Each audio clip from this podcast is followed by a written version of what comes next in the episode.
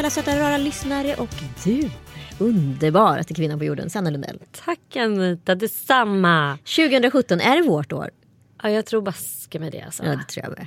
Jag tror att det är, kommer bli ett helt underbart år. Alltså, mina 2016 hade ju inte mycket att bjuda på i ärlighetens namn.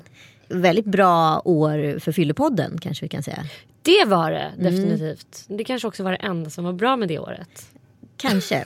Äh, vi ska inte vara negativa här tycker jag. Det är 2017, vi är tillbaka. Vi är så glada att vi får göra ytterligare en säsong av den här podden. Den är så otroligt viktig och vi behöver prata om... Vi behöver, vi behöver snacka om spriten helt enkelt. Så är det bara. Mm. Eh, Och det känns som det blir mer och mer aktuellt. När vi började den här podden så hade vi ungefär 25 000 lyssnare i månaden. Nu är det väldigt, väldigt, väldigt många fler. Och det tror inte jag handlar om att så här, podden har ändrat sin karaktär så mycket. Det är att faktiskt intresset för de här frågorna blir väldigt mycket större. Det tror jag också. Och det är på tiden att vi lyfter eh, frågan tycker jag. För vi pratar alldeles för lite om alkohol och, och vad det kan ställa till med. Eh, med tanke på att väldigt många faktiskt har problem med alkohol. Exakt, och nu går vi in på vårt fjärde år. Så Wow! wow, så ni får bara hänga med oss här varannan vecka hela våren. Hoppas ni kommer tycka det är lika kul som vi.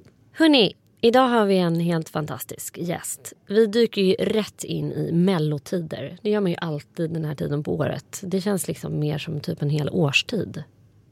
Det är mer mello än vår. Mer mello. Man kanske börja, ska börja dela in året i mellosäsongen, eh, Let's Dance-säsongen, Ja. galasäsongen och så vidare. Ja, mellosäsongen den, den inträder ju nu helt enkelt och vi har en melloaktuell gäst med oss i denna studio. Så otroligt spännande. Och hon är ju inte bara melloaktuell, hon är ju ständigt aktuell skulle jag säga. En riktigt jävla cool brud. Precis, och henne vill vi veta mer om, eller hur? Ja, vi säger varmt välkommen till Jasmin Kara!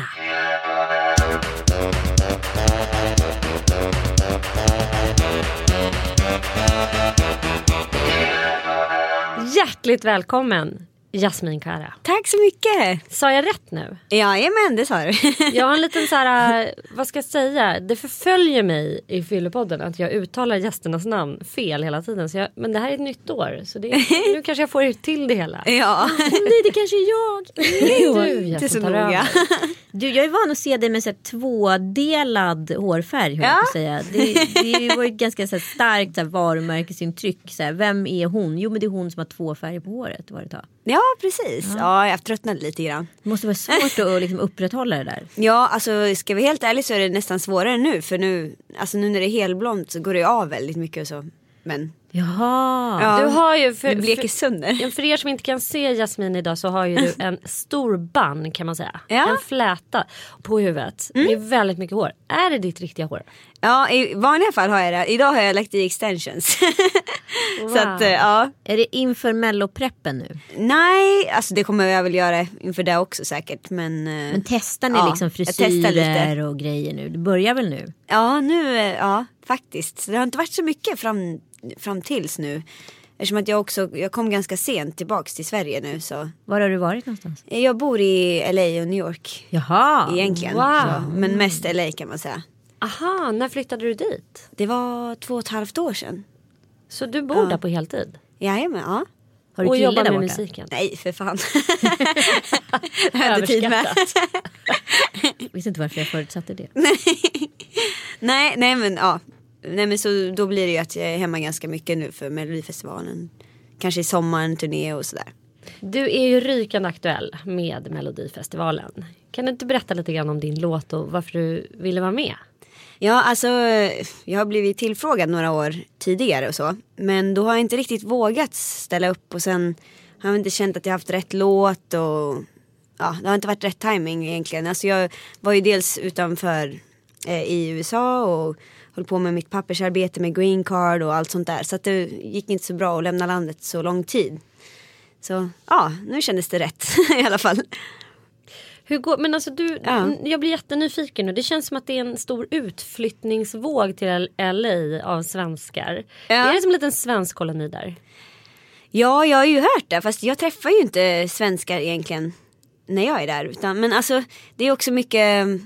nu, när jag är i LA då, då koncentrerar jag mig bara på att jobba i studios heltid. Så det är bara låtskrivande 100%. Men skriver du för andra artister också?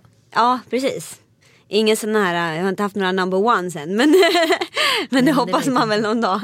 Kan du livnära dig på det? Ja, det kan man säga. Alltså det är, ja. Det är, det är klart det kan vara tufft med musik men, men vad ska man annars göra? Det är ens kall. Alltså, jag kan inte göra något annat, jag älskar det. Jag har ju då gjort en liten research på dig och eh, har förstått att du är född i Örebro. Ja, men hur kommer, hur kommer det sig att du, att du gick i musikens bana eller vad man ska säga? Vad var det som fick dig att bara känna att det här är mitt kall? Ja, alltså jag tror att det, jag började ju sjunga, eller min första, mitt första performance var på min 11-årsdag på en så här talangjakt i Örebro. Och då kände jag direkt så här, wow, vad är det här för känsla när man står på scen. Det var så här, ja, ja, direkt så blev jag förälskad i den känslan. Men sen så la jag av med musik i några år och sen när jag började igen efter en ganska tuff period i mitt liv så då var det mer att Alltså när jag väl tog upp musiken så var det på liv och död mer. Och då var det så här. Nej det, det här är jag gjord för att göra. För att det måste finnas någon mening med allt knäppa grejerna som har hänt. Och att jag kom hit liksom. Kan vi inte prata om det lite? Vad var det som hände? Ja. Jo alltså jag var ju tonåring och gick igenom ett ganska destruktivt förhållande. Eller väldigt destruktivt förhållande. Som eh, gjorde mig sjuk. Alltså så, att, så sjuk att jag trodde att, att människor skulle vara gladare utan mig i livet liksom. Så att eh, jag försökte ta livet av mig och hade skrivit avskedsbrev och allting. Men sen så, ja så kom ju min mamma hem då i tid. Men, och jag hamnade Men på psyk. du, för oss som inte har hört den här historien, kan du Ja, berätta vad det var som hände? Ja, nej men det var, det var ganska, ganska destruktivt. Dels både fysiskt och psykiskt våld kan man säga. Och, Utav eh, en pojkvän? Ja, precis. Och sen så kände jag väl en dag att, så här, att jag hade fått nog. Och, Och hur länge har ni varit ihop då? ja, inte ens ett år. Så att, men och det hur var fort gick du liksom bli nerbruten? Och, alltså vad var det som hände? Ja, alltså det gick ganska fort för man, man var ju så skör innan man träffade honom också. Alltså det, jag var ju väldigt svag innan man var i puberteten och allt sånt där. Det var nästan som att nu i efterhand kan jag ju se att det var ju som att jag letade efter någon som kunde kontrollera en. För att man inte kunde ha kontroll på sig själv. Och, Och var det stor åldersskillnad på er? nej, det, vi var lika gamla faktiskt. Men jag, det är ganska sjukt för liksom än idag när jag är 28 år så har jag aldrig någonsin känt så starkt för någon. Som jag gjorde då. Och eh, ja. Men vad var det som, du blev förälskad helt enkelt och hur gammal var du då? Eh, det var ju när jag var 13. Aha, så det var så pass, eh, Ja. du var så pass ung Precis. när du inledde den här relationen. ja. Men vad, och vad var det som hände där i? Du pratade om, om psykiskt och fysiskt våld och, på, och han var lika gammal som du. Ja, precis. Alltså det kunde vara allt från eh, ja men eh, att man inte kunde vara med sina kompisar till att eh, ja men om du inte kommer ut nu så kommer så hotade han med att ta sitt liv till exempel och sådana saker. Så det var väldigt väldigt stormigt och, och jobbigt. Så allting liksom baserades på olika typer av hot egentligen? Ja, alltså men det var ju inte så här hela tiden för när det var bra då var det ju så bra. Då var det ju ja, Ja, säkert någon som känner igen sig där liksom. Men eh, ja. Men i alla fall så nu idag så är jag väldigt tacksam också för hela den här grejen för att hade inte det hänt så hade ni vet det är som en dörr stängs en annan öppnas liksom och det var ju verkligen det är ju min stora tacksamhet att jag fick vara med om det att för då när jag väl låg inne på psyk det var då jag hittade musiken igen. Hur gammal, hur gammal var du då? Då var jag 14. Men då hade du försökt ta livet av dig? Och din Ja, mamma precis. hittade dig? Ja precis så att då fick jag ju åka in på psyket och där Och var varför, jag... förlåt, vi måste bara backa. Eh, Ja. Varför hade du försökt ta livet av dig? Ja men jag fick nog helt enkelt. Utav honom? Av, av det här livet. Och, och sen också hade man blivit så pass nedbruten att man kände liksom inte Alltså jag kände inte att någon Jag menar man är ju sjuk om man tror att ens familj eh, har det bättre utan en. Ja, liksom, vill se en död. Då är det något som inte stämmer. Men eh, ja. Så då blev jag inlagd där på psyk i två månaders tid. Och fanns inte så mycket att göra såklart. Eftersom att ja, du kan ju inte gå någonstans egentligen. Så då kom min kontaktperson in på mitt rum med en gitarr och frågade om jag kunde spela gitarr. Och sa nej jag vet inte, jag har inte så bra självförtroende och så här. Och, ja men jag, jag, ställer den här i alla fall om du ångrar dig. Så, här. så det är klart, då börjar man ju spela det, och det var ju det häftigaste jag varit med om. För då var, man har ju så mycket känslor liksom när man är på ett sånt ställe och har varit med om alla de här grejerna. Så då, då när man börjar göra musik på det sättet då var det ju alltså som att rensa själen kan man mm. säga. Wow. Började du skriva musik då? Ja precis och min, jag hade en kompis där inne på psyket då som hon gillade att skriva dikter. Så jag frågade henne om jag kunde få ta någon av hennes dikter och sätta musik till. och det var så jag började med låtskrivande. Och du började liksom lära dig själv att spela gitarr? Eller? Ja precis. Ja. Wow. Så då spelade vi liksom, då började vi uppträda för avdelningen och ja. Men sen valde du själv att eh, sluta dricka?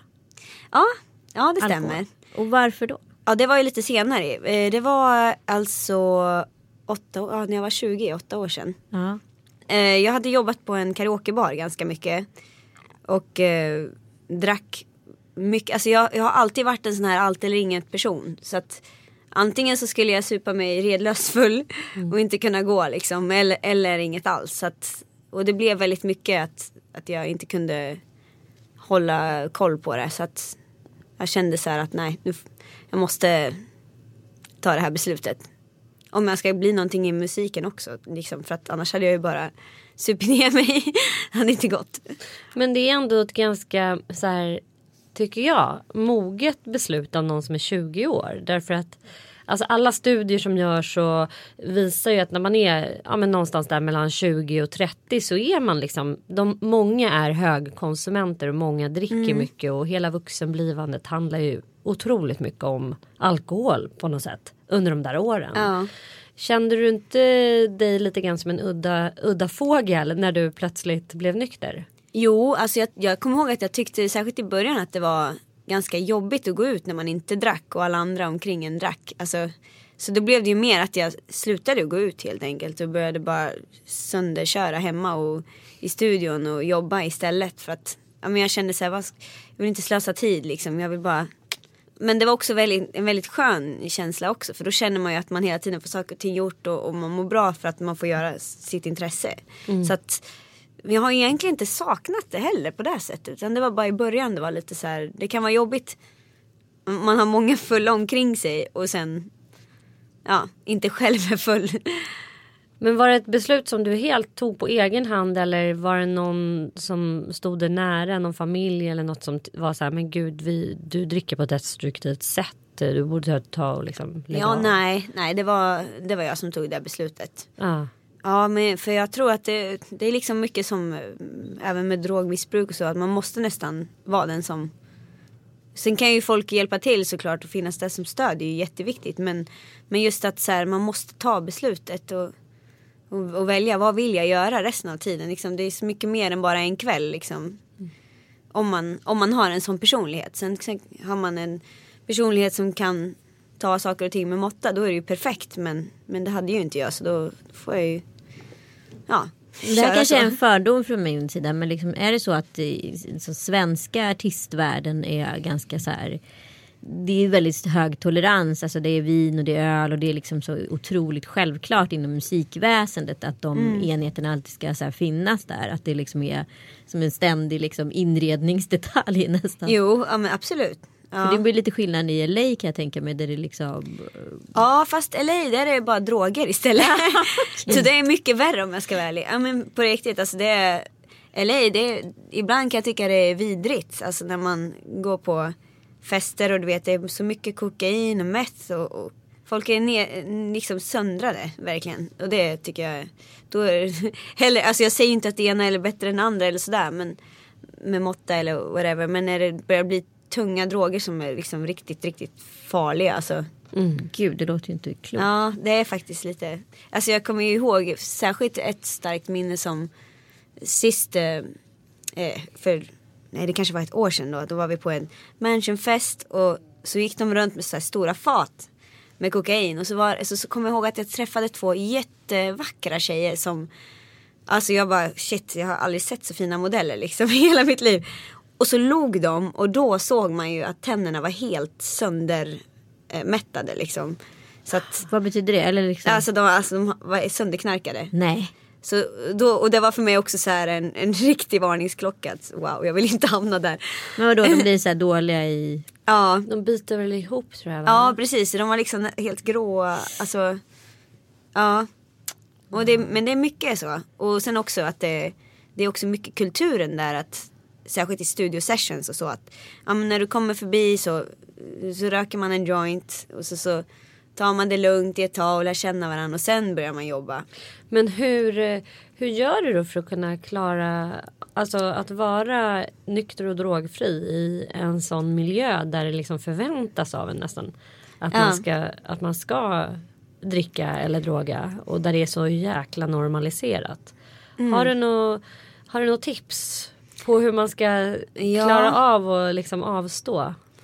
Nej men alltså jag, jag tycker ju faktiskt själv att det är jobbigt. Alltså jag, jag vill ju, jag har flera gånger tänkt så här, nej jag, jag sticker härifrån för folk är inte seriösa. Eller för mig, i min värld så är det så här, vill du komma någonstans då måste du jobba för det. Du kan ju inte bara sitta och vänta på att något ska hända. Och det har varit väldigt mycket sånt i LA. Att ja, men folk dröjer ut, kommer två timmar sent och, och, och sitter och röker weed. När man egentligen borde sitta och koncentrera sig och, och göra så att det har, jag har haft jättesvårt för det här så jag kan inte säga att Att det du har hittat lätt. lösningen? Nej, liksom? egentligen inte. Men ja, just med själva den röken då får man ju gå ut och ta andningspauser lite då och då för att klara av att sjunga liksom.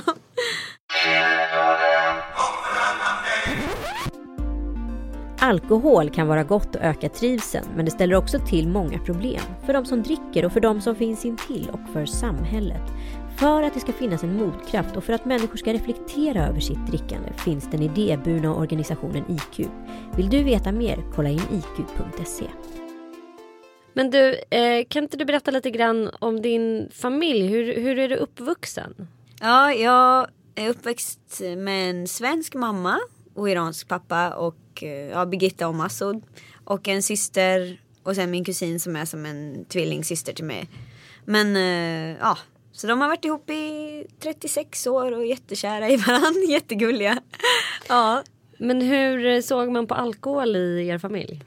Alltså båda mina föräldrar är nykterister faktiskt. Eller ja, det är ingenting som har, det har bara blivit så för de dricker inte. Men däremot så har vi det i släkten. Så vi har ju alkoholism i, i, i min mammas släkt. Och eh, det är ju, ja. Så man har ju sett båda delarna kan man säga. Hur har de liksom fostrat dig kring alkohol? Ja, alltså. Vi har ju inte egentligen haft så mycket snack om det för att då när jag drack som mest då bodde jag inte hemma heller. Utan då hade jag flyttat hemifrån. Jag flyttade när jag var 16. Så att då, då visste ju inte egentligen de hur mycket jag drack heller. Så hade de vetat det så kanske de hade gett mig utegångsförbud eller någonting. Men jag får också intryck av, jag är också från Örebro. Eh, Ja, är du? Ja, visst är det. Men gud, visste Ja. inte. Vilken skola gick du på? Svenska? Jaså, nej, jag gick på Rudbecksskolan vet du. Nej men vad, det hade jag ingen aning om. Vad roligt. Nej men jag får också intrycket av, och det här kanske liksom är en småstadsfördom.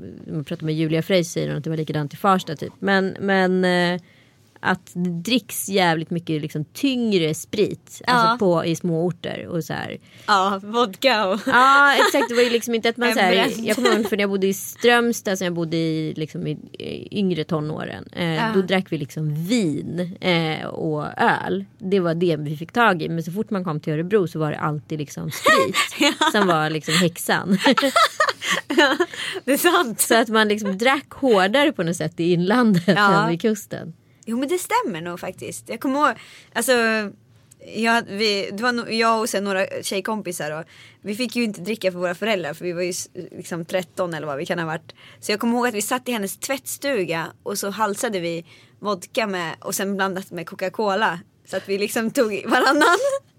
Så ja, jag känner igen det du säger.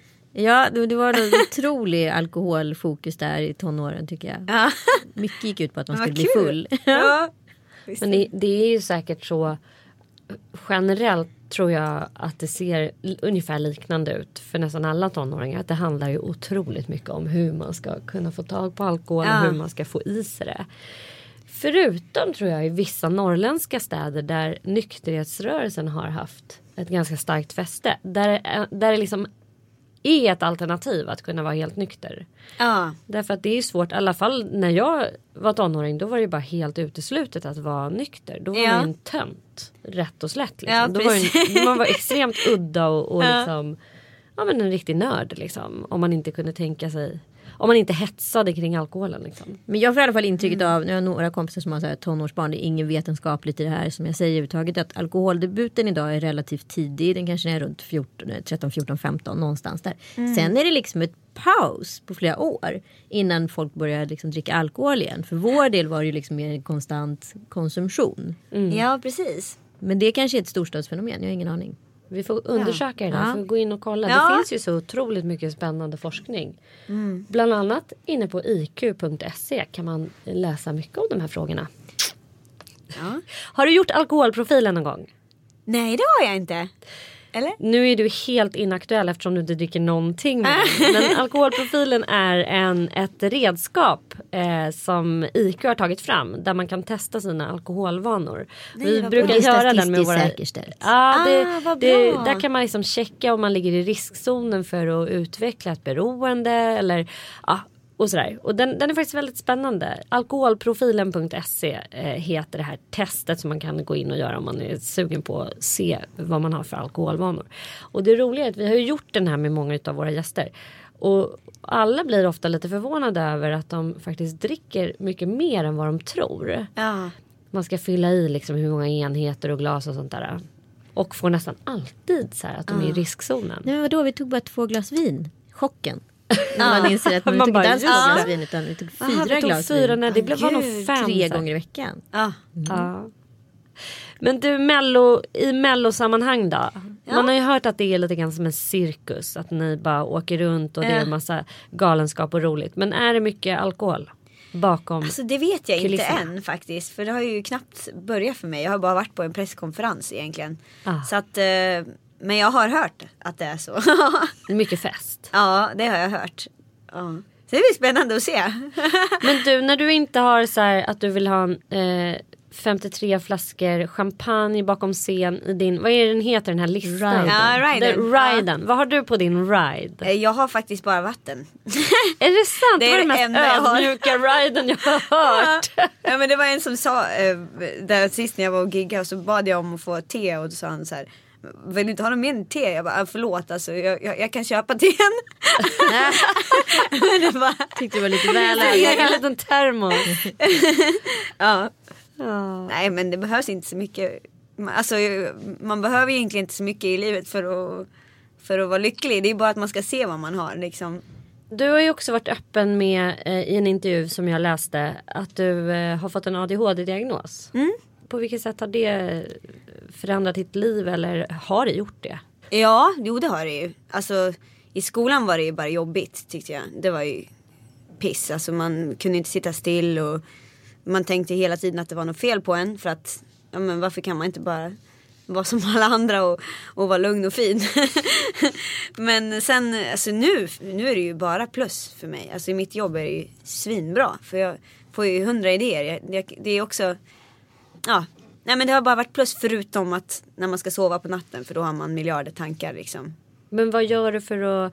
Eh, jag läste också att du inte vill ta medicin. Ja, Hur, hur har du kommit fram till det beslutet? nej men det är också av samma anledning för jag, då blir jag ju beroende. Och nu är det så här, jag, nu tar jag sömntabletter ibland by the way. Men det, det är verkligen så här i sista sluttampen. Jag försöker verkligen att sova tills in i det sista och sen, nej det går inte. Jag måste, för det går inte att tysta ner tankarna liksom. Man har så mycket tankar. Men du, eh, vi har ju några obligatoriska frågor i Fyllepodden. Ja, Och det är ju då att du ska berätta om ditt värsta fylleminne. minne. ja gud. Det var en bra fråga. Många. Har du något vidrigt fylleminne? Nej, inte, inte så här mega så. Nej, alltså jag kommer ihåg att min kompis Jessica och jag, vi höll på söp en gång och, och hon är ganska lång. så hon, hon tål väldigt mycket. Jag vet inte om det har med det att göra men, men hon tål väldigt mycket och så skulle vi dricka tequila och så skulle vi gå till mitt jobb då. Fast då jobbade jag inte den kvällen. Som karaokevärd och så kommer jag ihåg att vi drack tequila och jag skakade och alltså jag låg på toaletten och bara nej. Och det var lite då jag kände så här, nej det här räcker nu. Alltså jag, jag kände så här, dödsångest verkligen. Mm. Mm. När var du full senast? Ja det var midsommar 2000... Vad blir det? 10? 2009? Nej. Ja, åtta år sedan i alla fall. Kanske mer till och med. Ja. Ja, 2009. Men var det någonting Ja. som hände den midsommaren som gjorde att du bara nej nu, nu lägger jag ner? Nej, det var det faktiskt inte. Utan det, det var mer att jag hade, det hade varit så många dagar i rad som jag hade supit liksom. Och då kände jag att nej, det får bli mitt nya löfte liksom. Mm. Så att då när jag skulle fylla 20 så då kände jag så här, nu räcker det. Nu har jag varit så många år. För man började så tidigt också så att det var ju liksom, ja. Tack snälla du för att du kom till oss Ja, i tack Fyllepodden. själva. Tack Jätteära. snälla, vad roligt. Och får vi hålla tummarna för dig i Melodifestivalen. Ja, och jag antar att du inte vet numret nu vad du kommer få som man ska rösta på. Men annars så... så man bara in och rösta bara på Jasmine ja. Man säger vad låten heter. Ja, det får man göra. Det får man säga. Det heter Gravity. Gravity. Har du skrivit den själv? Ja. Wow! Oj vad spännande. Gud vad spännande. Kul. Grattis och eh, ja, vi Stort tack. Ja men tack själva, vad roligt.